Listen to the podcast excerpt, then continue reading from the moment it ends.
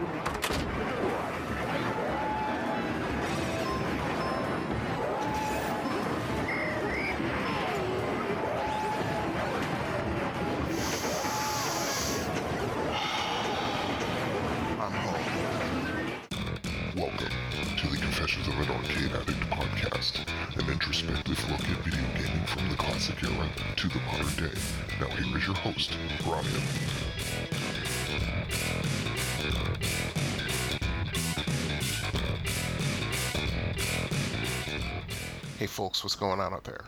Brian here, and this is episode number 48 of the Confessions of an Arcade Addict podcast. Okay, uh, a quick update. Um, I know some of you guys saw the message I left on Facebook. I probably should have copied that over to Instagram, but I wasn't thinking at the time because I was sick. you know, and I had COVID as a matter of fact. Um, basically, long story short, um, my son got it from uh, uh, either school or his uh, after school therapy, and he brought it home and it made its way around the house. Um, I was the last person to get it, which kind of figured because I'm I'm vaxxed. I, t- I didn't get the booster shot yet. I was actually thinking about getting the booster shot that week, but once I tested positive, that pretty much you know put a kibosh on that. Um, my uh, work put me on in administrative leave for 10 days, and I basically just stayed home and recovered and tried to keep, you know, keep the house up. Um, everything's better now. I mean, uh, my son is better. I'm better. I'm back at work now. Um, my girlfriend is still dealing with some things because she has respiratory issues, and if she gets sick, if she doesn't jump on it from moment one, uh, a common cold can turn into bronchitis, never mind having COVID. So we're keeping an eye on that, and we're pretty much doing everything that we need to be doing. Um, my son has gone back to uh, his therapy, which is good because he he's missed it. He wants to go back to school, but um, school is off until January 3rd. So there's another week and about a little less than a week and a half before he goes back to school. So, you know, pretty much everybody is pretty much on the mend. So everything's cool. And I want to thank those people who took the time to respond to the message I left on Facebook. And, um, you know, just everything's doing okay. And, you know, now life is slowly starting to get back to normal. as normal as my life ever gets, anyway. Okay, um, aside from that, of course, with me being home for 10 days, 12 days, you know, I couldn't go out. I, know, I did not even want to consider going back to work at the arcade, so I basically had to tell them I was pretty much going to be off for two Saturdays. I wanted to make sure that I was 100%, you know, and definitely not contagious before I go back there because, like I've said uh, several times when I talk about the arcade, it is pretty close quarters in there. And I don't want to be ground zero for a super spreader event because that's what it would be. Because there's very little room to social distance in that building. So, you know, I immediately thought of it. Of course, the first Saturday, I was like, no, I'm not going to go back to work.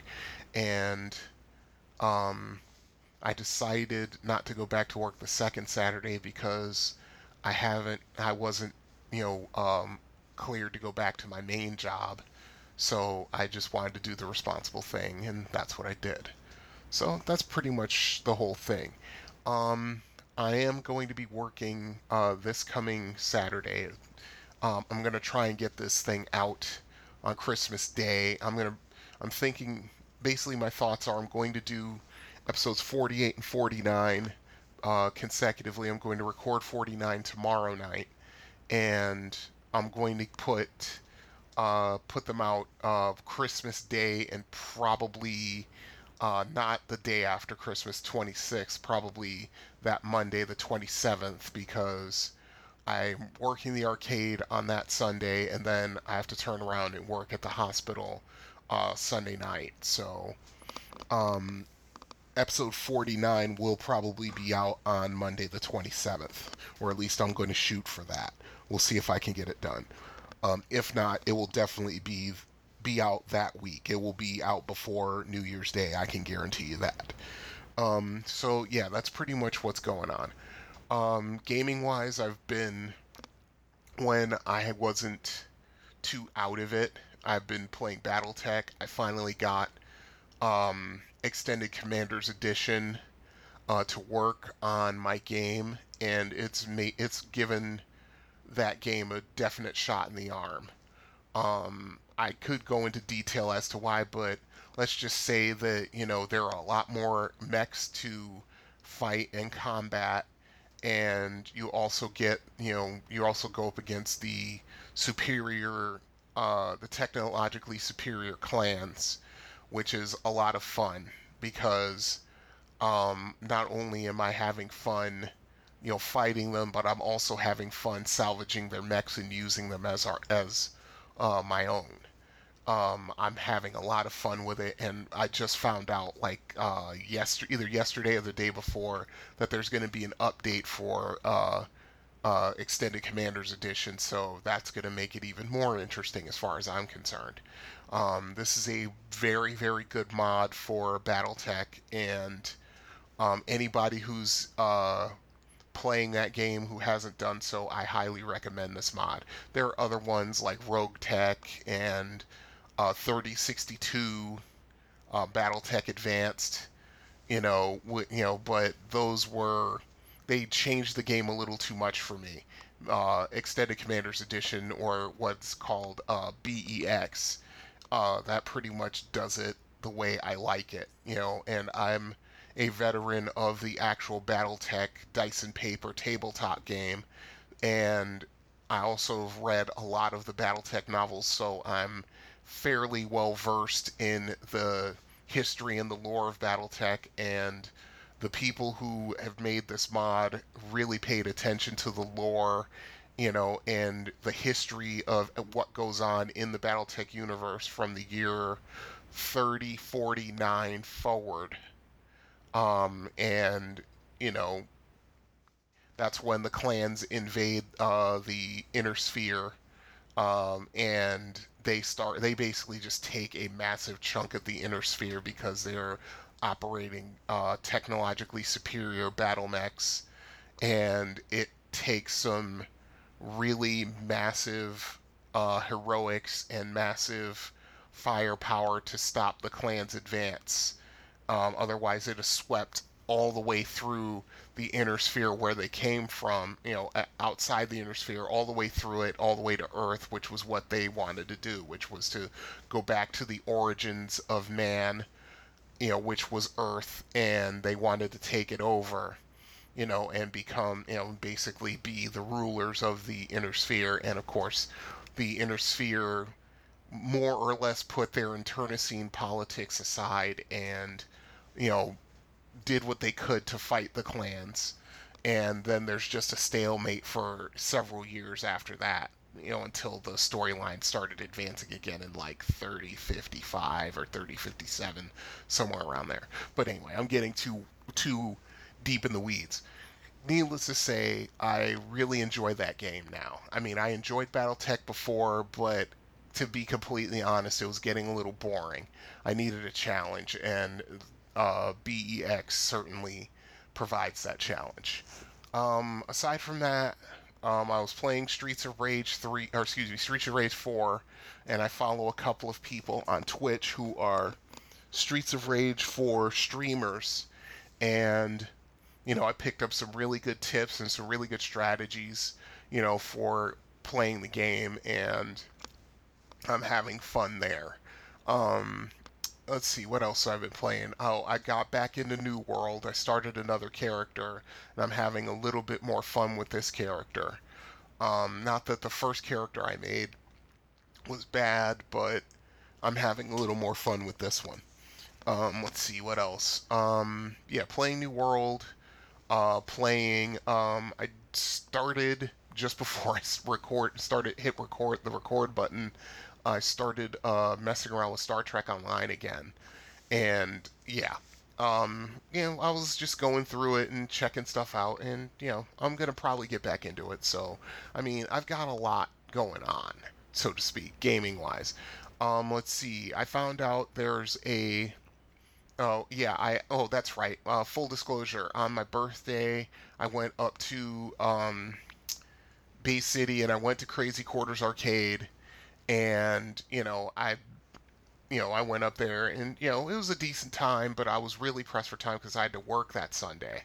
You know, so I had to turn around. I was only up there for maybe like an hour and a half, two hours before I had to turn around come back. Um, I did stay long enough and you know scope the place out for a rundown and review, so that's coming in a future episode. So stay tuned. Um, also, there's another place in Lowell, Michigan, which is oh, I want to say, I'd say probably about two thirds of the way, three quarters of the way between where I'm located in Ann Arbor and Lansing, Michigan. It's right off of um, it's right off of um, uh, Grand River Avenue, uh, which basically connects the cities of Detroit and Grand Rapids. You know, across the entire width of the state. Editor's note as it turns out, I did a little more research into the location of Retro Electric Arcade, and it's in Lowell, Michigan, which is more or less a suburb of Grand Rapids, about maybe 10 minutes uh, east of there. So disregard the previous statement. Carry on.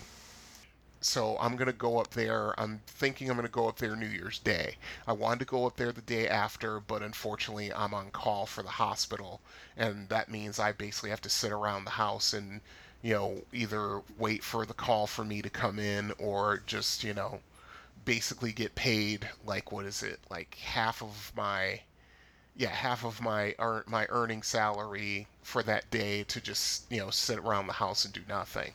So, I haven't been called in when I've been on call yet but there's a first time for everything, and that's going to be the day after New Year's. So you know, it there might be some shenanigans going on, as is typical for uh, the immediate aftermath from a uh, national holiday, especially New Year's. So we'll see. Um, aside from that, yeah, I've just been playing the games where I can and when I felt up to it. I mean, now that I'm back to normal, more or less. You know, I'm just you know doing what I normally do, and you know we'll just keep on keep on keeping on. So, uh, actually, now that I think about it, I have a voicemail, and it is from Mike Stewart, who is the uh, most consistent contributor to the show. Um, and I had, you know, I've of course been, you know, seeing and ta- seeing his posts on uh, uh, Facebook and whatnot, and you know, basically he's like, "Oh, I don't want to bug you." I'm like, "Please bug me." I haven't had an email to read or a voicemail to read in months. Please bug me. So, he actually did. So, I'm going to play it for you right now. Let's see what Mike has to say. Hey Brian, it's DM Mike. Hope you're feeling better. Just wanted to touch base on the show. I noticed, uh, started listening to your latest episode, and you asked for some suggestions on games to cover, and I got to thinking about it, and apologies if you've already covered these and I've just forgotten it. You have done 47 episodes. Anyway, uh, the three games I'd really like covered at, that I always enjoyed while playing when I was a teenager was Battlezone, um, Dragon's Lair, although saying I enjoyed that may be a bit of a stretch, but had nice nice graphics anyway. Um, there was an off-road game that kind of had a three-dimensional. I think it was called Off-Road with big uh, monster trucks on uh, uh, kind of dirt r- rallies. And uh, the last one, my favorite, that almost nobody talks about is Gorf, kind of the video game that was really like three or four different sub video games in the same game. Anyway, hope things are well. Talk to you later. Bye. Thanks, Mike. I really appreciate it. Um, let's see. Um, Battlezone is actually coming. Let me take a look at my show notes real quick because I know that's coming soon. Um, that is coming up actually in episode 52. I'm going to be doing a uh, rundown, or excuse me, a uh, Are You Experienced and uh, Time for Some Strategy for uh, Battlezone. That's definitely coming. Uh, let's see. Uh, Gorf, I did in episode 40. I gave it the full treatment. Um, did I ever do Dra- Did I ever do Dragon's Lair? If I didn't do Dragon's Lair, oh my goodness, I am so remiss. Okay, I can do that. No problem. No problem whatsoever. Um, okay, I can certainly do that. Um, I do have sets of games to for Are You Experienced and some for uh, uh, Time for Some Strategy. I have those pretty much set all the way through episode 68. So I'm going to put it on the list. I'm a little embarrassed that I didn't put it on the list, and I should have. But yeah, so I'll put Dragon's Lair on there. And you know what? For episodes, that'll be episode 69. So that's going to be in the far future. But I will get to it. I will promise you that. Um, let me see. Uh, looking at the voicemails. Oh, the the the game you're thinking of uh, that had the the there are actually two games that had the monster truck, the monster trucks. Um, but you, said Dirt Rally, so that immediately makes me think of Ivan Su- Ivan Stewart Super Off Road. I you know what? I'll put that in. I'll put that in as well. I mean, I was never good at it, so I can't put a. Uh, I can't give it a uh, time for some strategy treatment, but I can certainly put it put it on the list. I mean, that actually is a good idea. And then, uh, speaking of that, um, when I went up to Crazy Quarters Arcade, they actually had the sequel to it, which was Danny Sullivan's. Um, I forget what it's called, but it's basically IndyCar racing.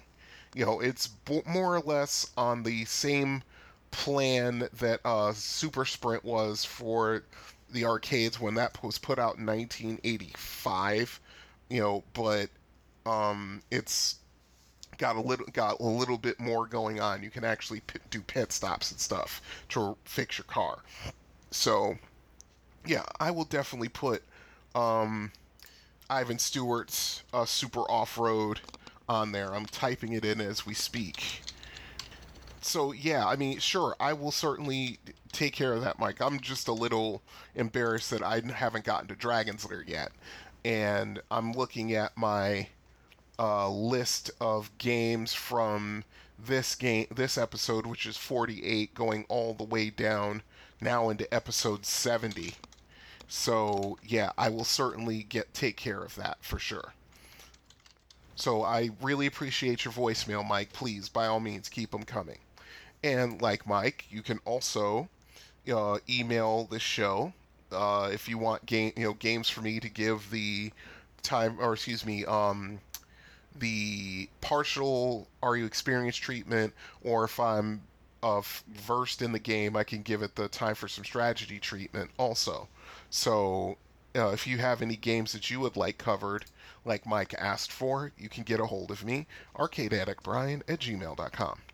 Also, there is a voicemail for, excuse me, a number for voicemails. Yeah, I'm a little rusty, folks. You're going to have to bear with me.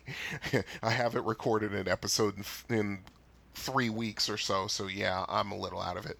Um, yeah, so if you want to leave a voicemail like Mike did, you just give me a call at area code 734-743-2433. Also, uh, social media is ongoing as we speak. Uh, I'm on Facebook, Instagram, Twitter, and Tumblr. Um, Facebook and Instagram are the two uh, most common areas where I uh, look to see, you know, look to see what's going on. Uh, there are a bunch of people who I follow, especially on Instagram, who are who people who run arcades. That's how I found out about that arcade in Lowell. Um, and a lot of people who play games, have games in their houses, uh, repair games, and so on and so forth. I mean, and they're following me, I'm following them. It's turning out to be a nice little uh, symbiosis, if you will. Um, on Facebook, just uh, run a search for Confessions of an Arcade Addict. It'll take you right to the page. Uh, there is a discussion uh, group that goes along with that. I've uh, posted uh, some questions. I, you know, I have a list of questions that I'm going to be posting there.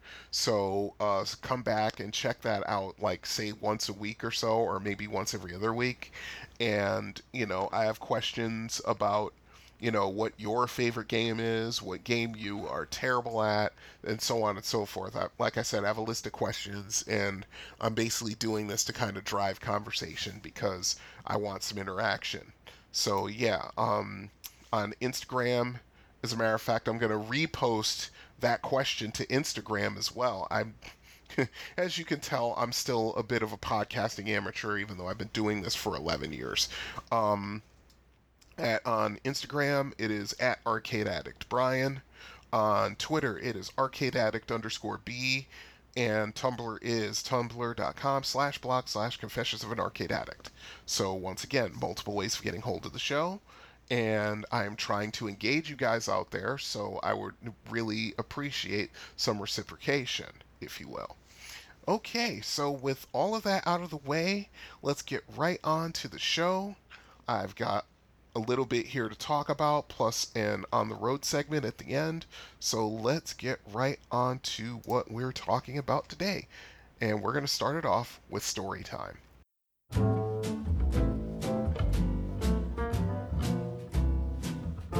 Our bodies are given life from the midst of nothingness.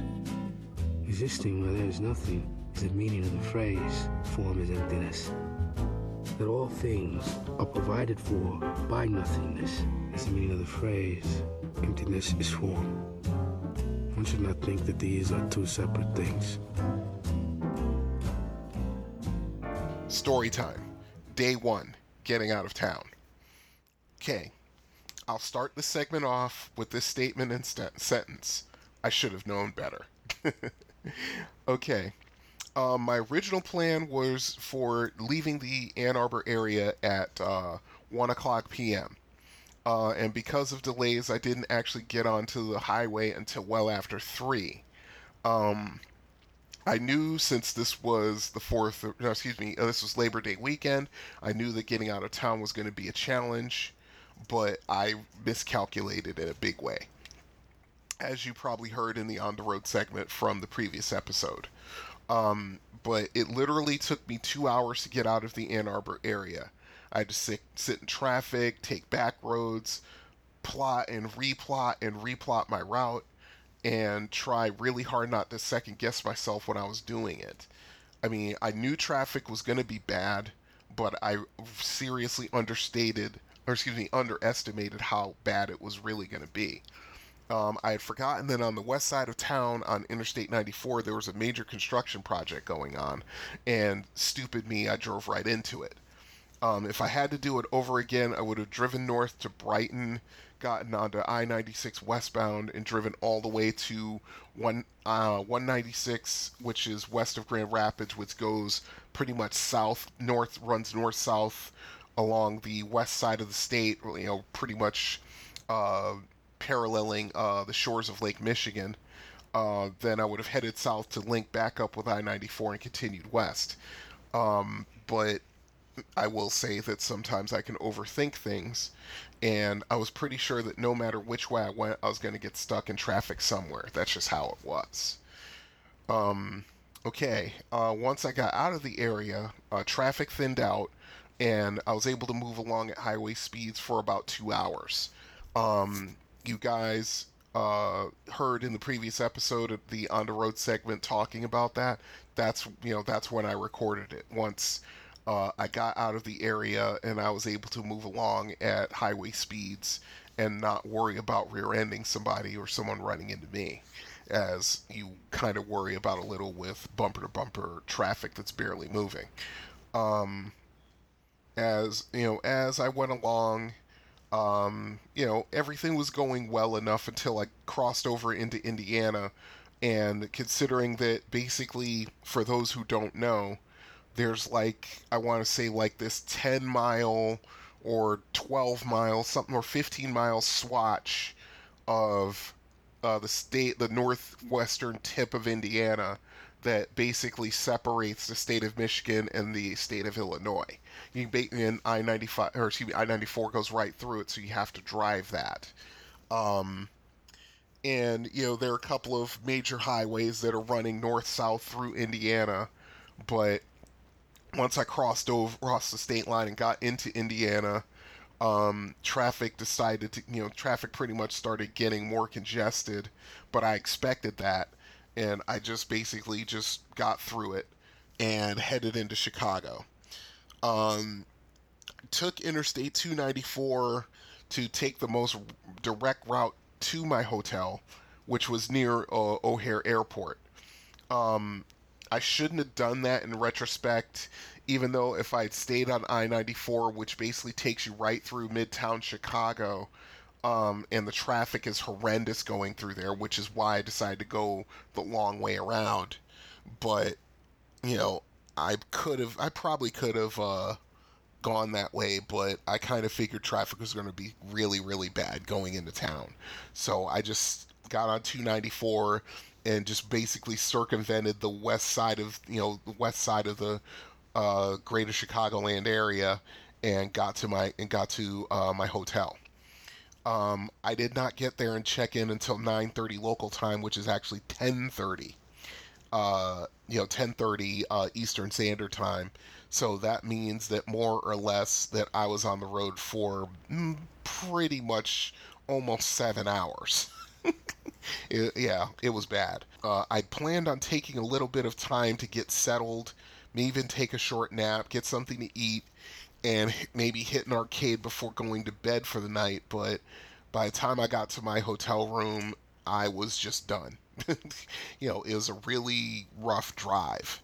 So I just said, okay, I'm just, I will go out and get something to eat, but I'm just going to come back to the hotel and get some sleep because I really needed it at that point. I was really tired.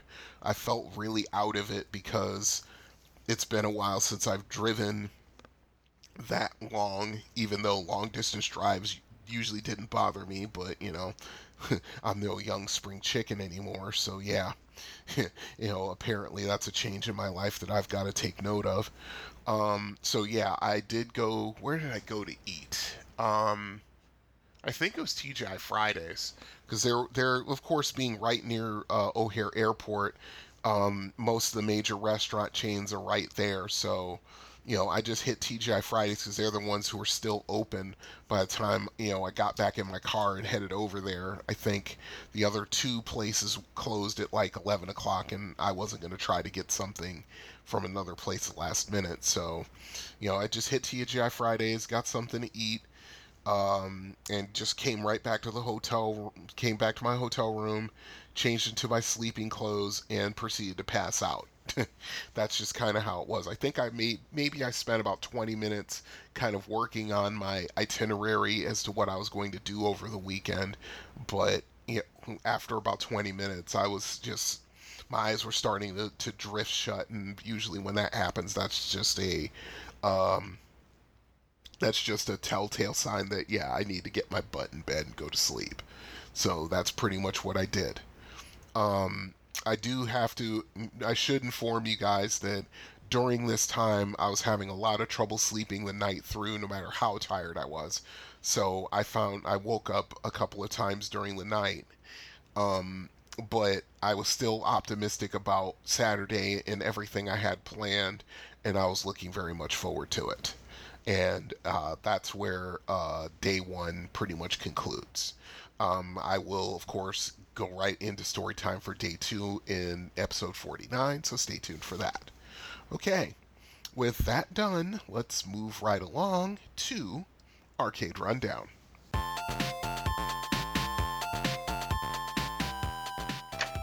Good morning, Mr. Phelps. Your mission, Jim, should you decide to accept it, is to make Stefan believe Thompson's information. As always, should you or any of your IM force be caught or killed, the Secretary will disavow any knowledge of your actions. This tape will self-destruct in five seconds. Good luck, Jim. Arcade Rundown, Logan Arcade, Chicago, Illinois. Um, after waking, you know, this is now this is on Saturday uh, evening. Just to let you guys know, this is gonna jump around a little bit you know, so just to warn you guys, but yeah. Um, I did talk about Galloping Ghost uh, in the previous episode, so this is a continuation from that. Um, I basically had spent all day at Galloping Ghost, and by the time, oh goodness, what time did I leave? I think I left about, I think I left Galloping Ghost probably about six or six thirty and by that time I was tired, so I basically just got my car and you know drove back to my hotel and took a nap because yeah, I needed it. So um, so this is where this where this rundown picks up from. Uh, after waking up from the nap, I decided to take, after spending the majority of the afternoon at Galloping Ghost on Saturday and then going out and getting dinner, I decided to head into town and hit three places I'd heard so much about, and Logan's Arcade was the first one on the list. I have to admit, even though it's a stone's throw away from Interstate 94, I had difficulty finding it even with the assistance of Google Maps. Once I did, it took me another 10 or 15 minutes to find a parking spot close enough to the building. Even then, knowing where it was, I almost literally walked right by the place. I have to admit, Logan is a Logan is stealth. it really is. Um, upon entering the place and after showing my ID and Vax card, I began to relax immediately. The vibe was excellent. Uh, people were playing games and chilling out at the bar. The staff was handling their business and just standing there right by the front door and just taking, you know, inventory of the place. You know, I kind of I got a really good feeling about it. Uh, I then uh, went got some quarters, and I moved from machine to machine and played them.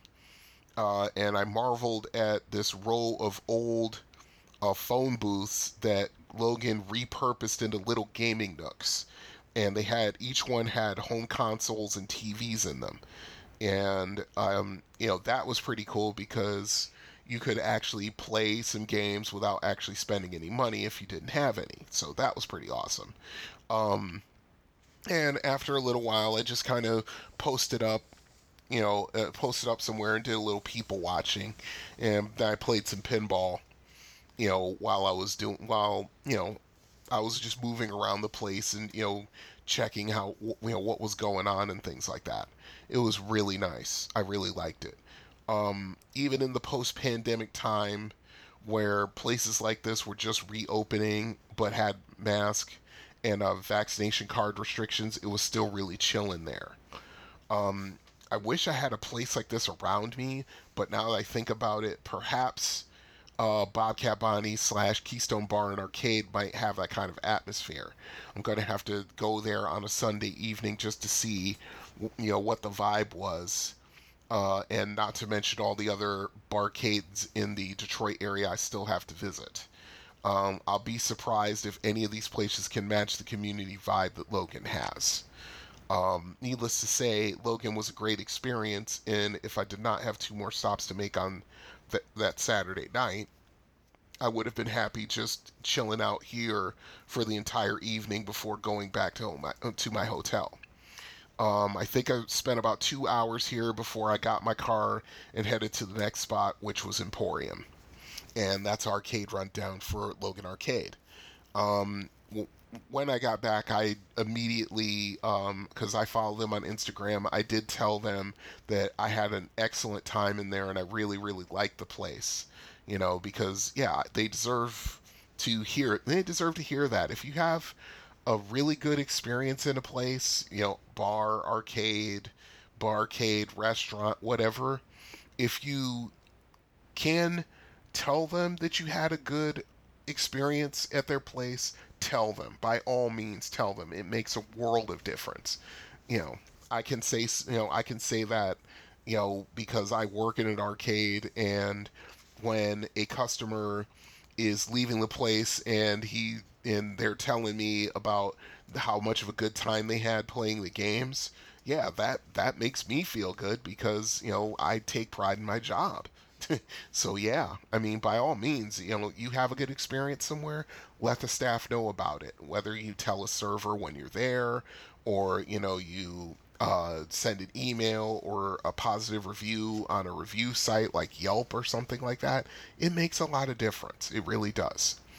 Okay, so that's uh, Arcade Rundown for this episode. So we're to immediately swing into Are You Experienced? I'm too old for this. Hiding in front seats like a teenager. Hobie, I think I'm getting too old for this stuff. I'm getting too old for this. Listen, you was born too old for this. I'm getting too old for this. I'm getting too old for this. Lying wet arsed in the heather chasing other men's cattle. I'm getting too old for this sort of thing. Maybe we're getting too old for this. What do you think, huh? I'm not too old for this shit. I'm not too old for this. You will not. We're not too old for this shit. We're not too old for this shit. We're not too old for this. Say like you believe. We're not too old for this shit. Yeah. We're not too old for this I'm not gonna shit. buy a hemorrhoid cushion. We're not too old for this shit. Are You Experienced? Turbo. Okay, so this was one of my favorite driving games of all time.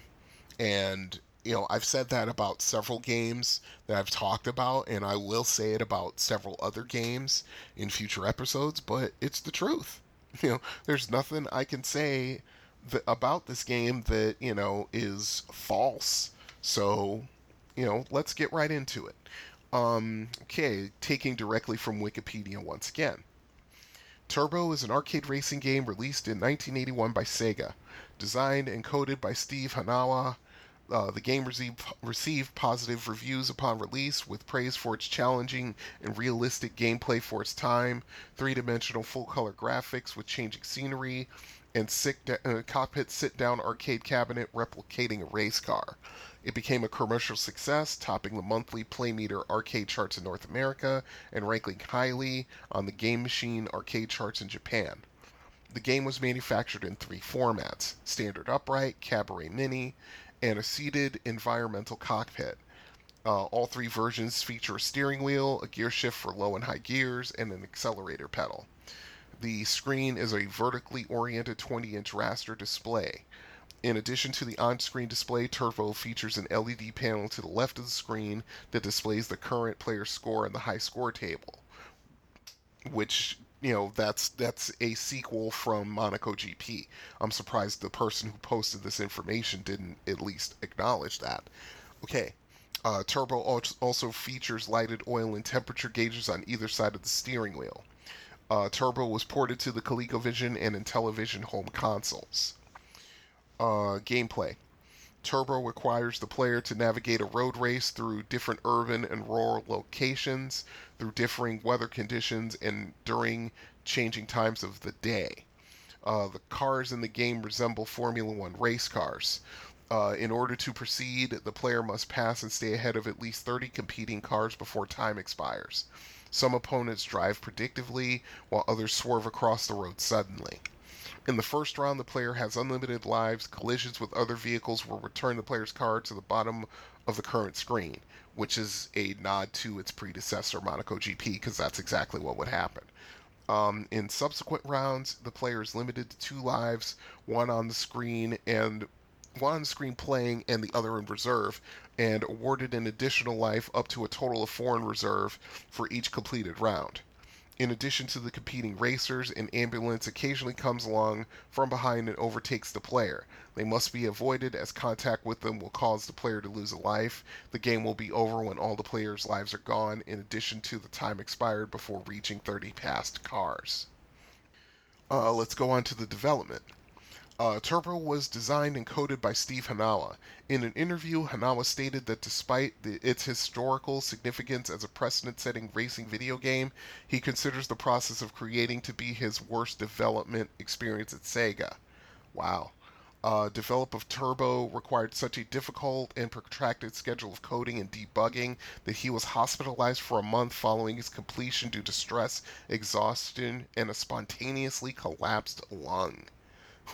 Holy crap. wow.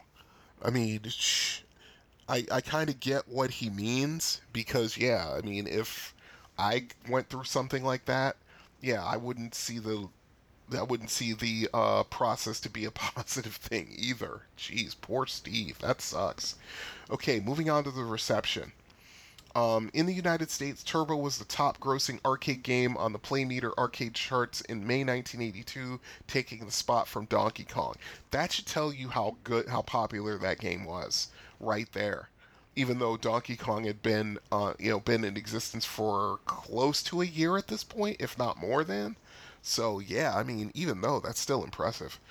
Um, in Japan, Game Machine listed Turbo as the 18th highest grossing arcade video game of 1981, tied with Defender and Galaxian, and then the 19th highest grossing arcade video game of 1982. Game Machine later listed Turbo in their June 1st, 1983 issue as the fifth top grossing upright cockpit arcade unit of the month. Uh, the arcade game received highly positive reviews upon release.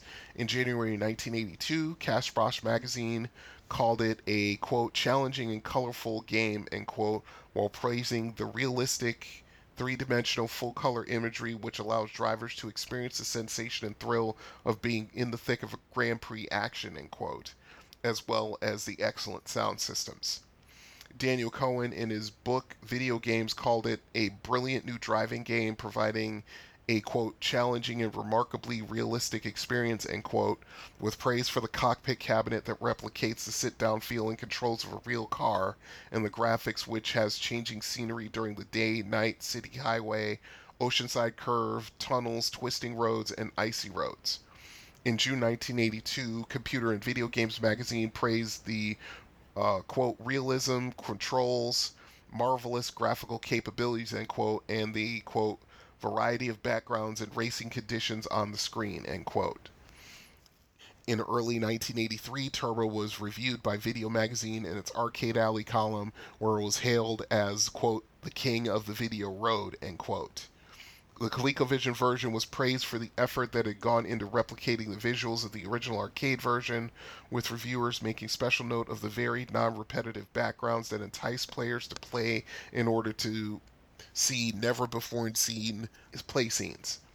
Uh, reviewers also commented va- favorably on the realism enhancing use of the steering wheel, gas pedal, and gear shift peripherals. I've played the ColecoVision of Turbo, and I would say that probably short of Donkey Kong, that's the best arcade translation that was ever made for that system. Um, it also had like it said, like it just said, it had an actual battery operated steering wheel and um, gas pedal that you had to use for the game. So yeah, you know, it was it was a real experience to play. I think I'm trying to remember. There's somebody I knew. I think it was my mom's friend's son Travis that had Turbo. Uh, that I think that was the only person I knew who had it, aside from playing at the video connection when I could convince them to hook it up. okay, so let's see. To continue. Uh, Arcade Express reviewed the ColecoVision version in January 1983 and scored it a perfect 10 out of 10. remarking that the quote king of the coin-op driving games arrives in the home market end quote.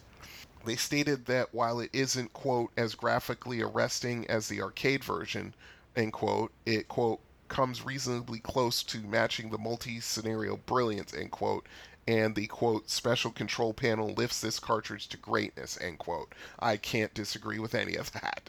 You know i've played it myself and like i said it's the best probably yeah probably if not the best it's certainly second best behind donkey kong as far as arcade translations go. Okay moving on to the legacy. Um, an atari 26 port by Coleco was in development and advertised by Coleco, but it was never completed due in part to lead programmer Michael Green having been struck and seriously injured by a drunk driver while riding a bicycle. Whew, that sucks. Um, the prototype, estimated to be about 80% complete, was found by another Coleco programmer, Anthony Henderson, in his attic in 2006.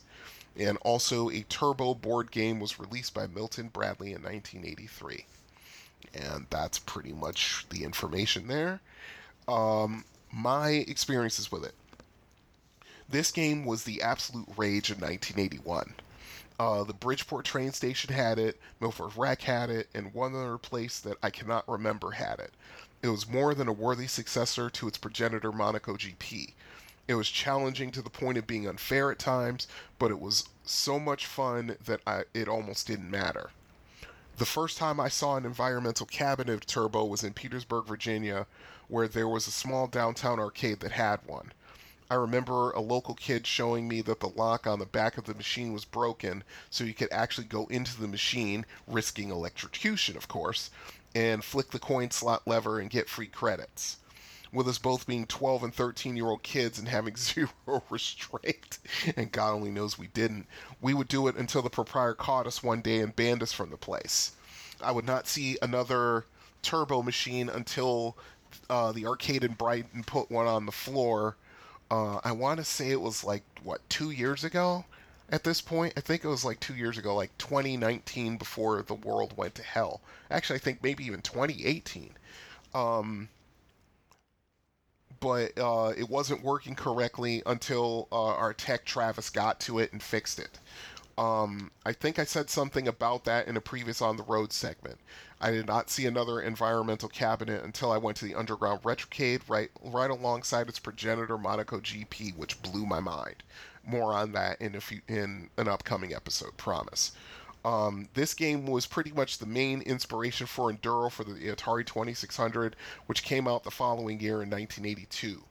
Um, it's a hard game, make no mistake, but this was just another example in a long line that shows that Sega definitely knows how to make racing games.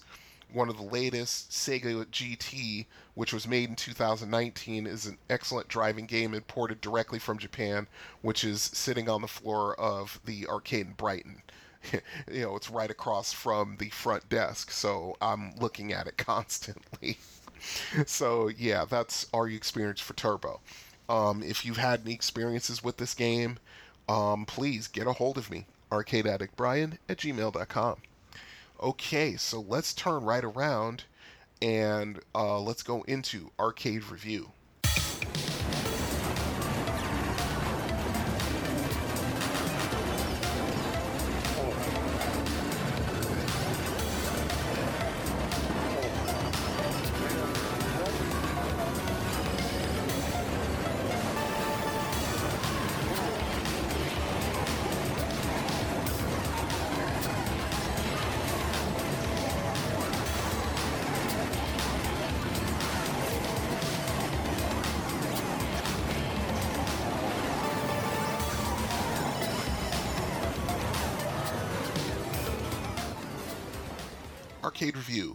Galloping Ghost Arcade, and Pinball Arcade, Brookfield, Illinois. Okay, once again, uh, I review an arcade uh, by f- uh, five criteria location, selection, ambiance, functionality, and value. Location where is it? Is it easy to get to? Is there plenty of parking? Is it easy to spot from the road? Or do you have to keep an eye out for it? Things like that. Selection um, pretty much self-explanatory. Uh, how many games do they have? Uh, what's the cross section like? are they leaning on one particular area of video games, or do they have a nice wide selection uh, in the machines that they have? Um, some machine, some games can only have like a few machines, um, but they rotate games in and out. Uh, really, you know, say like every three months or so, uh, which that actually gives me, uh, actually has me rate it a little higher because they're altering their selection, you know, every so often. Um, or like this arcade, the arcade I'm about to review could have just a massive selection, you know, and it represents pretty much every era of video games from the 1970s all the way up to the current day. Um, ambiance. Uh, let's see. Are is are there other things in the place to draw the eye or you know or provide a, a, better experience than just the games themselves? Is there artwork around? Um, do they have back glasses on the wall? You know is there are there pictures? Is there music playing? Um, all these kind of different things to you know help with the immersion when you're in an arcade. You know if you're of an age of with me you know you know what I'm talking about because you know there can be a place that has a good selection of games but it's just you know bare bones. It's all business, and that lowers the ambiance, in my opinion. Um, is the is the uh, staff helpful and friendly? You know, do they help you with uh, you know any issues you might have with a machine? You know, or do they not care? I've experienced both ends of that spectrum, that's for sure. Uh, functionality, fairly self explanatory do the games work? Do they work well? Um, you know, do they, you know, is, you know, do they look like really nice machines? You know, or and they play bad, or is it the other way around? Do they look like they've been, you know, through you know through the ringer a little bit, but they play perfectly? I've seen both those kind of machines. Um, you know, if a machine goes down, how long does it take for it to get fixed, and things like that. And finally, value. Um, does it run? Is the place run on quarters? Do they run on tokens? Do they, you know, use the free play option where you pay one fee and you can play as long as you want? You know, which is like the highest value in my opinion. Um, so you know, things along those lines. I mean, is there like a a restaurant or a bar? Is it part of a bar or is there a restaurant attached to it? Those kind of things drive up the value rating because there's more, you know, for you to spend your money on than just the games themselves. So you, each one of these uh, criteria are rated one to ten with half points coming into play. Uh, and you add all the scores up and average them out by five, and you come up with a final score. So let's get right into it. Okay, location. I give that a seven. Uh, Galloping Ghost is located on Ogden Avenue, which is also known as uh, U.S. Highway 34, which is the main drag through town. Uh, Interstate 294 is about 10 minutes away to the west, which is one of the major highways that links up with several others in the Chicagoland area. It is centrally located and fairly easy to find. The Pinball Arcade is four blocks east of the main arcade, which is a fairly easy walk. There is pretty decent parking on the west side of the building uh, selection. of course, I'm going to give it a 10. if I could have given this place a 12 or even 13 rating for its selection, I would. This place is the world's biggest arcade for a reason. There are hundreds of machines here spread out over four wings of the building. And as a matter of fact, now that I think about it, um, if I understood Doc Mack correctly from watching a uh, game reveal stream he did like a week ago, uh, I think they're going to be adding on another wing to the building. so yeah, they are just they are just going and going and going and will not stop. Um, let's see. So yeah, they have games I haven't seen since my Mall Rat arcade junkie days of the late '70s, early '80s, and a ton of machines I've never even seen before. Uh, it's really impressive. There are several machines that have multiple games in them, but it's not egregious or deceptive, and of course they have a massive selection of uh, Neo mach- Neo Geo uh, machines, which have on average four uh, games in them. So yeah, that drives the number up. But that's the way the Neo machine, Neo Geo machines were designed. So I don't dock them for that. Uh, the Pinball Arcade has a good mix of classic and newer machines, including a Space Invaders in uh, very good working condition, but not as many pinball machines as I thought there would be. You know, uh, I remember when Jack Danger did a stream from Galloping Ghost Pinball Arcade, and there were more machines in there back when he did it, but that was, oh goodness, what, three years ago? Maybe four? It was somewhere in there but I do remember it. And when I went there, I was fully expecting a lot more uh, pinball machines than they had. But you know, it is what it is. Okay, uh, ambiance. I give that a six. Um, there are some things to look at aside from the games, especially at the front desk, but not a whole lot. Uh, the cacophony of games would drown out any music they decide to play, so it's understandable why they don't have any music going. Uh, the games are the stars of the show here, and that's a fact. Another interesting touch was the high score cards on top of every machine showing the world record on the game with the name of who said it and the date, and below it are three sets of scores set in the arcade with the same format. There were at least three machines where I could have put my name on the card with a high score, and actually, uh, I did. I just didn't say anything about it. Um, but I didn't want to go into hyper competitive mode. I was there to have some fun and see what was going on and report it back here on the podcast.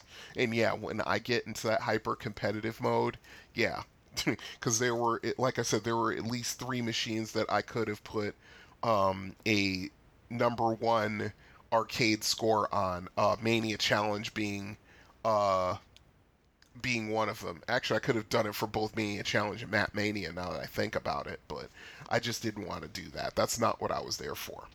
Um, to continue, functionality, I give it a 5.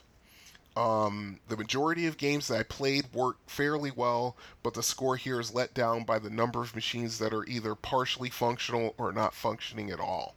Uh, some examples were the intermittently working fire button on the Asteroids machine, the non functioning uh, upwards control on the Robotron machine, and also the right directional on the stick for Kung Fu Master, just to name a few. Some of the games had loose and sloppy controls that needed to be tightened up. They also had a half row of Cinematronics vector games, such as Starhawk, which I had not seen in 30 years, Star Castle, and Armor Attack, and none of them were functioning. That part was a fairly large letdown, in all honesty. I mean, it's the same story for the pinball arcade. The amount of the machines that were down, including my, to my ultimate dismay, a Bride of Pinbot machine and a Baby Pac Man, which are two of my all time favorites, and that was a little bit unsettling. and value, I'm going to give them an 8. Uh, they are the leaders of the free play movement as far as I'm concerned. It was $20 for admittance to, into the main arcade and additional $15 for the pinball arcade, but they would take $5 off the price if you paid for both upon entrance.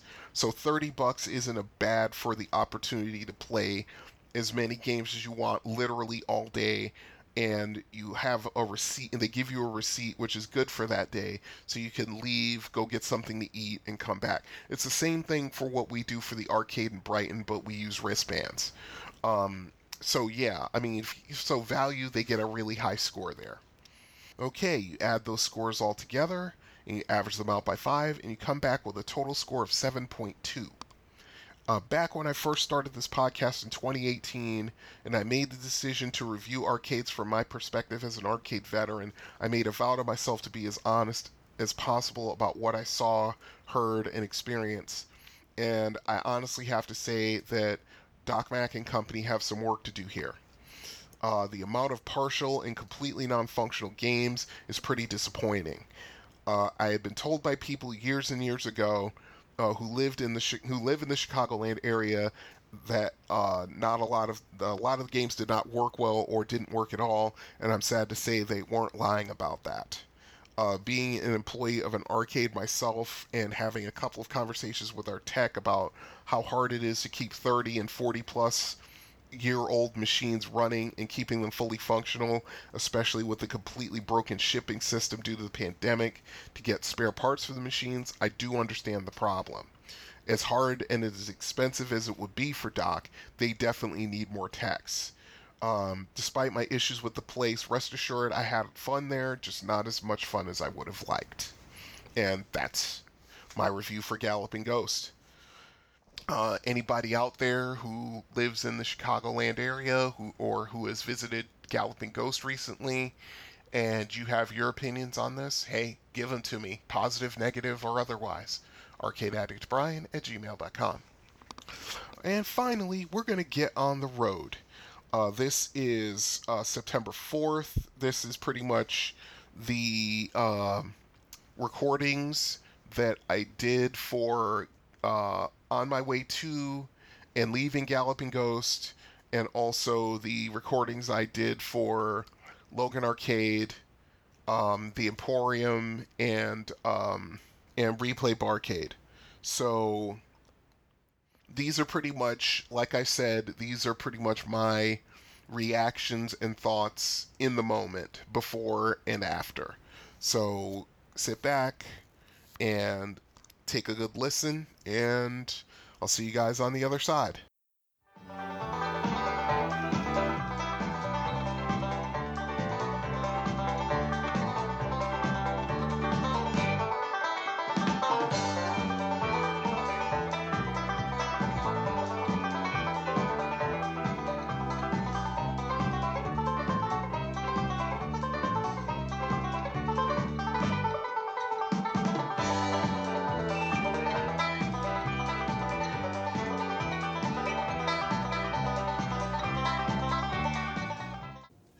Folks, Brian here, and this is On the Road, episode number two of my Chicago trip.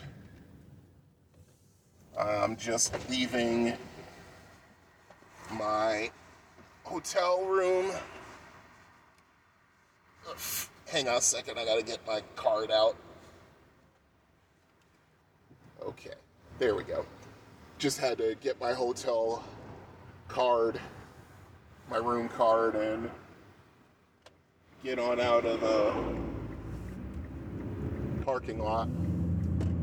Um, I'm gonna take the I'm gonna take the streets down to Galloping Ghost, even though it's gonna take me says 40 minutes to get down there, but eh, whatever. I'm not on any sort of time crunch. Um, so yeah, um, just left my hotel room and I'm on the road to go to Galloping Ghost.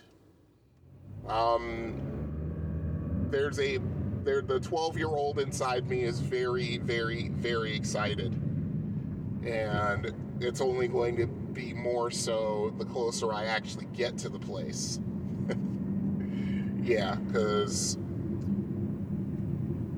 i don't want to f- sound dramatic about it but this is a bucket list item for me.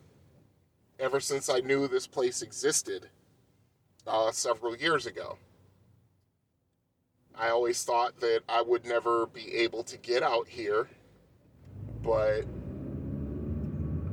with some financial stability, dare I say, uh, taking place over the last more or less year, you know, you know, getting the stimulus, getting my taxes, being able to pay off some bills, being able to get uh, a better loan, and things like that. And just making sure the bills are paid and all this other stuff. Um, yeah, I'm looking forward to this. And quite honestly, you know, it's like I said in episode one this is something I need for me. This is something I need for my own sanity, if you will, my own emotional stability. So, yeah, I mean, I'm looking very much forward to this. I may hit this McDonald's right here just to get something in my stomach. You know what? That's exactly what I'm going to do. Because, yeah, I had chicken for dinner last night, so I can have red meat today. Um, so yeah, um, like I said, this is something that, you know, I want to do for me. And, you know, there's good selfish and bad selfish, like I said in episode one. So, yeah, I mean, I am so looking forward to this. This is going to be pretty damn awesome. All right, hold on, folks. I'm going to pause it here while I order. Okay, I'm back. All right, so. All right, so here's the plan. Uh, I don't know if I just posted a video on Instagram. It should have posted by now, but if not, I can repost it a little later. I'll check my Instagram feed when I take a break at Galloping Ghost. Um, let's see. Yeah, I mean, like I said, I couldn't be happier right now. I'm looking forward to this. You know, I mean, before I knew about Galloping Ghost, of course, I knew about Fun Spot, which is in New Hampshire. And if I can if I can um, get to Connecticut, uh, maybe in six months, six or eight months, probably after the winter's over. Probably go up there in springtime if I can, you know, if I've got the funds to do it, and I should. I'm gonna go up to Connecticut and visit my family and oops, okay. Huh. This is an interesting development. Oh, okay, I see. Okay, they got something going on here at the Civic Center. Okay. Um so so yeah, I'm going to Oh. Well, how about that? Huh. Bill Murray's uh, restaurant, Caddyshack, is right over here. Huh. Hmm. Interesting. So anyway, um, so I want to go to Fun Spot, and I'm probably going to, you know, take another holiday weekend. Probably if I can swing it Memorial Day, and take another. This time though, well, I'm probably gonna fly this time and get a rental car when I get to uh, Connecticut. Or hmm, I'll have to figure it out. I mean, whichever you know, whichever's least expensive because where I plan on going, I don't I'm not gonna fly into New York. No way. Just not gonna do it. So I'll either probably end up flying into Hartford or I'm gonna fly into um, Providence, Rhode Island. One of the two. We'll figure it out. Um, but yeah, so take one day, you know, visit family. Uh, take another day. Uh, take another day or two for me, and then take a day and go and take a drive up to New Hampshire and go to uh, Fun Spot. That's the plan. That's the idea. Um, so, you know, that's the plan for that. But as far as my plans here in Chicago, I mean, this is what I'm going to do. I'm to go to Galloping Ghost today. Um, depending on how I'm feeling after I leave that place, because I'm probably to spend at the very least six hours in the place, maybe eight. You know, I mean, of course, I'm to have to pace myself as far as playing games goes, but at the same time, it's like, you know, I'm probably to end up playing a whole bunch of games I haven't played in years, you know, because I'm pretty sure they've got almost every game that I've ever played in my video gaming life, including that one game that I've been looking for for like 30 years plus, ever since I played it at the News Corner. So, let's see. So, I'm gonna do that. We'll see how I'm feeling after I get done. And because I'm thinking maybe, just maybe, I'll hit one of the uh, spots, uh, either like on the west on the west side of Chicago. I may go to like, I may even go to Logan. I don't know what I'm gonna do yet. We'll see how I'm feeling. But yeah, if I'm up for it, then I'll take a trip over to either Emporium or Logan because I know they're both open late. I think Logan's open till like 2 a.m. because it's a barcade. Or I think Emporium's open like that because it's a barcade, but we'll see. Um, so yeah, that's the plan for today. And you know, I'm I'm looking so much forward to this. I mean, I couldn't be happier right now. I mean, I know in my video I'm not smiling because, well, quite honestly, you know, there ain't much to there ain't much to smile about, and I just woke up uh, about an hour ago. Um, unfortunately, I wanted to get up about 8:30, and I slept right through my alarm. Apparently, I was that tired, so I didn't end up getting up until well after 10, and now I'm on the road, and it's almost 12. You know, it is what it is. You know, I mean, it's okay. I needed the rest. I mean, the, like I said in episode one, the trip out here was not pleasant at all. You know, and I'm not looking forward to the trip home because I'm pretty sure the traffic getting back into Ann Arbor is going to be as bad as all the traffic that was going out of and through Ann Arbor. but you know, this is these are the things that you deal with when you take a trip. So, you know, but so anyway, um so I'm going to probably call it here. I'm going to eat my lunch while I'm heading down to Ogden Avenue to head over to uh, Galloping Ghost. And, um, you know, take in the sights such as they are. You know, I'm driving through like a combination residential and industrial district right now. And, you know, it's about what I expected. you know, it's not like I'm expecting like the streets paved with gold and stuff like that, but you know, it's about what I expected. So, you know, you got picnic areas, you know, but yeah, along the, I think it's called De, De, De, Des Plaines uh, River Road, which I think parallels the river. So it's all pretty much the same thing. Um, so yeah. I'm gonna call it here, and I'll probably get back on uh, after after I call it a night, and we'll just see how it goes from there.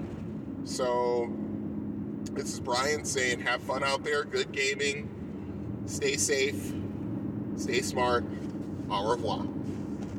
Hey, folks, Brian once again on the road, and it is now Saturday night. Just getting in my car, about to go up the block to get something to eat for dinner before I start my Saturday night in Chicago. I'm going to three places once I get done with dinner because all three places are open until uh, 3 a.m. so I can kind of take my time a little bit. I mean, I don't plan on being out till 3 in the morning but even so, I am going out. I am going to be out a little late. Probably, I'd say probably about one o'clock or so. Maybe a little later than that. But, you know, I'm not going to go crazy. I mean, I was thinking about doing four places, but nah. Um, I think I have the itinerary planned out in the right way um, for tonight and for tonight and tomorrow. Um, basically, tonight I'm going to Logan Arcade, Emporium. Oh, and I'm gonna go to Replay in Lincoln Park. Those are the three places that I'm going to go to.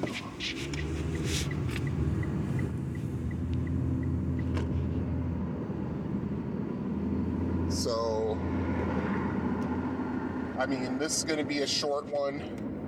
I mean, I'm probably going to just link all these together as I'm en route from one place to the other. So I'll probably come back after I leave uh, Logan. But also, the other thing I have to do is uh, make sure to do my arcade review notes uh, while I'm en route. So it, uh, these little segments might be short in, by comparison, but I'm not too concerned about it. You guys know what it is. You know, you guys know how what I do and how I get down. So you know, I'll do the best I can and give you the most information that I can. I mean, of course, all of the all of the people who live in Chicago who frequent these places, I won't be telling them things that they don't already know. But for everybody else, you know, this is just my take. You know, as an arcade junkie, you know, going to various places and seeing what's up, seeing what's up, what kind of games they've got, you know, how they play, you know, and whether or not you get a good value for your money, all that kind of stuff. You know, you know how I do it. So anyway, um, I'm just about to pull into the parking lot for where I'm going to dinner. And when I'm on my way to Logan, I'll hit you guys up. So, see, talk to you guys in a minute. Okay, it is Saturday, September 4th, 2021. The time is 10:50 p.m. Just leaving the Logan's Arcade Bar. Uh, let's see. Uh, overall review of the place. I like it. I like it a lot. If I lived up here, I would be going there at least once a week. I mean, everything is like spot on for a barcade. I mean, the games, the atmosphere, you know, it was really cool. I can understand why Jack goes to that place so much. Oh, uh, let's see. You know, just you know, just tons of back glasses and game art and had two movies going on screens. He had Better Off Dead on one one screen. Sat there and I, I stood there and watched the ending of it. I forgot how funny that movie is, even with the sound off. Um, so hold on, pause. Okay. So as I was saying, I love the atmosphere in that place. The funny part is, I almost walked right by it. I couldn't see it from the road. The only thing that I had difficulty with was finding a place to park, but I mean, this is a residential suburb of Chicago, if it's not Chicago proper. And yeah, parking is a little bit at a premium. I basically had to park around the corner, which was fine. I mean, it's a fairly decent neighborhood. It's only about a quarter of a mile from I 190 or I 90, actually, which is where you would go, you know, basically to go downtown. So, let's see. Where's the maps? Come on, give me the maps. There we go. All right, Milwaukee Avenue, half a mile, left hand turn. Okay, cool. Um, yeah, I really like it. I like it a lot. I can I understand totally why Jack hangs out there as much as he used to. I mean, I don't I don't know why he's not hanging out at these places anymore. You know, could be for a whole bunch of different reasons. I mean, I think I think his uh his pinball studio is like somewhere in this neighborhood. I couldn't be, I wouldn't be able to find it because, you know, I'm not, wow, that's a nice building right there. Um, wouldn't know where, you know, where to look pretty much. But, um, yeah, I mean, this is, I like this neighborhood. It's really nice. I mean, you know, for a city neighborhood. Yeah, I mean, yeah, this, this neighborhood's pretty, pretty jumping actually. I mean, it's a mixture of old and new. I mean, I'm looking right now at the corner I'm at, this uh, candy shop called Margie's Candies, and it's obvious this building has been around, that, that store been around for a while. At least 20 years, if not longer, considering the font they used for the neon signs and stuff. Um, yeah, so.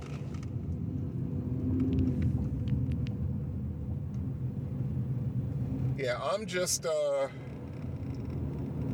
you know, I'm I really like this neighborhood. You know, it gives me a good vibe. I mean, of course, it's a suburb of freaking Chicago, so you know, it is what it is. But I mean, I see people walking the streets at night.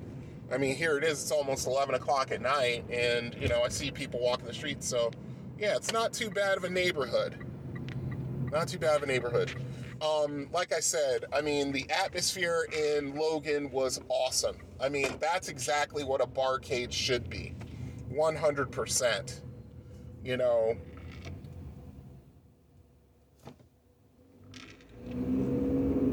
that's exactly what a barcade should be. I mean, drink specials, you know, you can order food because I saw somebody got something from the Domino's pizza place across the street um, you know, uh, you know, the all the back glasses, all of the um, video game art, and all of the, you know, I mean, it just the the the atmosphere, you know, the the ambiance, it, you know, I put right around a nine. You know, the ambiance was great. I mean, just a great vibe being in there. I mean. Pfft, you know, the drunk people freaking the drunk people kind of, you know, you know, was ruining it a little bit. So I mean, you know, aside but that's to happen. It's a Saturday night, it's a bar, people are to get people are to get drunk, people are to slam on the machines, you know. I mean, another cool thing they had, they had these little booths that had one had an Atari 2600 in it, one had a Genesis in it, one had a Super Nintendo in it, and I'm not sure about the last one because I didn't, you know, they were kind of dark in there. I was looking, I was looking otherwise, so I didn't look too closely, and I should have. But I mean, that place, that place is doing it right. I mean, they give you stuff that you can play for free. Seven tenths of a mile on the right. Okay, cool. So I got to find a place to park here in a minute. Um, you know, like I said, they're they're doing it right. It's it's really cool. You know, you know, just the the music playing. They had like alternative rock playing. I think they were playing. I think they played some Alice in Chains in there. You know, so yeah, I like it. Wow, it's busy up here on Saturday night. Look at this. Okay, guys are gonna stand on the corner. All right. I tried to be nice. Two tenths of a mile. All right, now I gotta f- see about a place to park somewhere. Oh, there's a parking spot right there. I should have taken it. I mean, I am not a big fan of parallel parking. I'm just not. Yeah, someone's directly behind me get in there?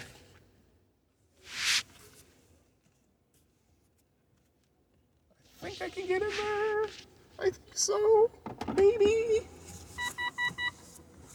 Hush, hush, hush. No, I'm not gonna be able to get in there. Yeah, it's not. It's too tight. Too tight. Shouldn't have done it. Alright, I'll pull up. Oh, here's a spot. Okay, cool. I'll just pull it right here.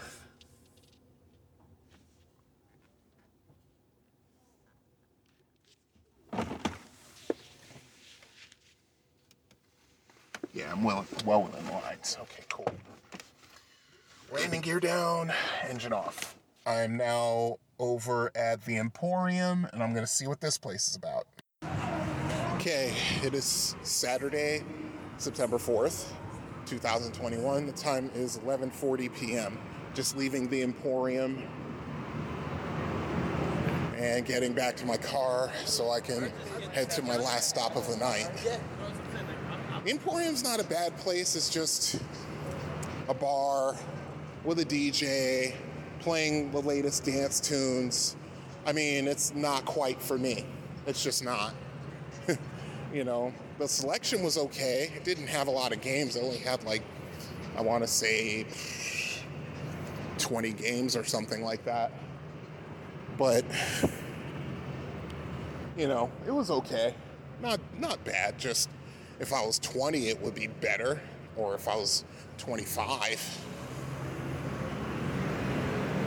I mean, it's not exactly made for a 52 year old man. That's just the truth. So, I mean, not bad. I mean,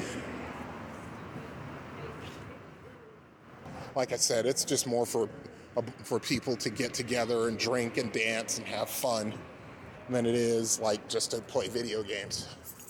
But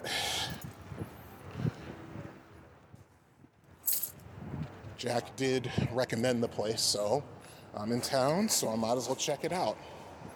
So that's pretty much the wrap on the Emporium. Now I'm going to head to my last stop of the night, and then I'm going to call it a night. So catch you guys on the flip side. Okay, Sunday, September 5th, 2021. The time is 1:02 a.m.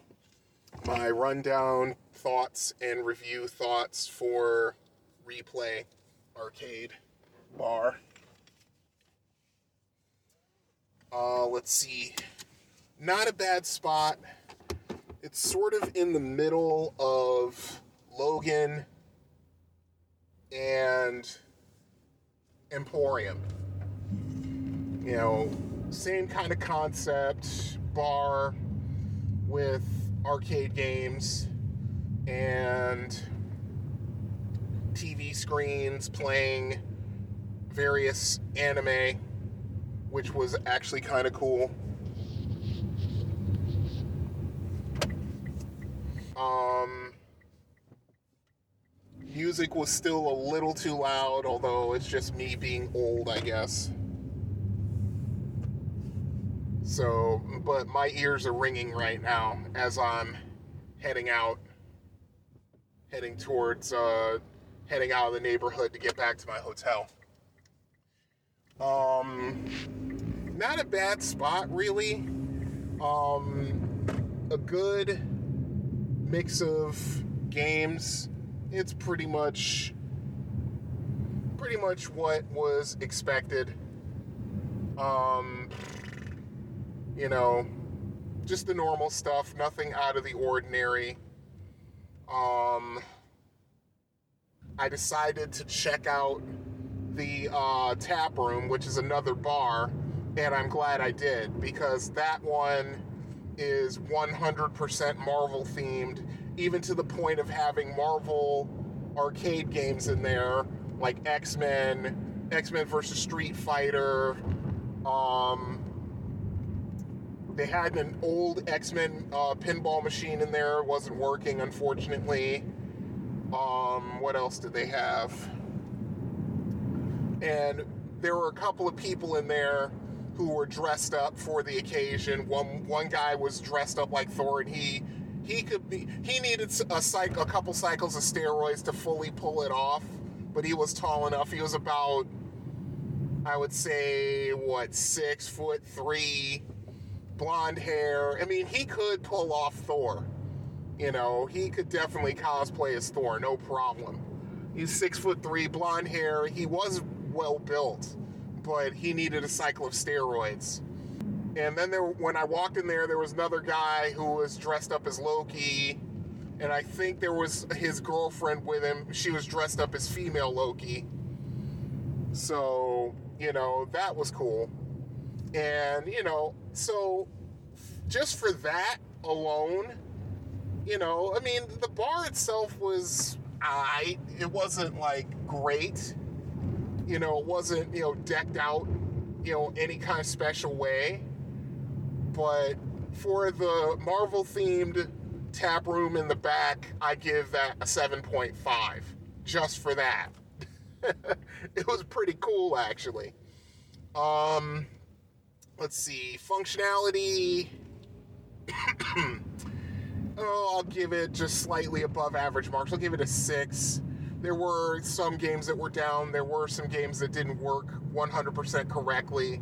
I had to struggle with the Tron machine but the Galaga machine they had worked beautifully, and I just straight nined it just for the hell of it. Um, so yeah, I'll give it a 6.5. Um, value is strictly average. Um, five, everything ran on a quarter, ran on quarters, and was one quarter to play. Well, actually, I take that back. No, no, no, no, no, no, no, no, no, no. Scratch that. Scratch that. Um, I'll give it. A, I'll give it an eight because uh, all the machines were on free play. Now that now that I think about it, jeez, I'm tired. I probably need a need a snack. Good thing I bought some snacks from the gas station earlier today, so I can have a snack and something to drink before I go to bed. Just don't drink. Oh, gee, oh, that's right. I'll have to drink the apple juice. I can't drink the Coke. I don't want to stay up any later than I'm already going to stay up It was fairly busy. I mean, it was as was not as busy as uh, Emporium was. Emporium was abs- was pretty packed. Oh, geez. Let's see. Are we there? No, no, no. Further down. Further down. Um. So yeah, it was all right. It was pretty decent. It was pretty decent. You know, pretty decent experience. You know,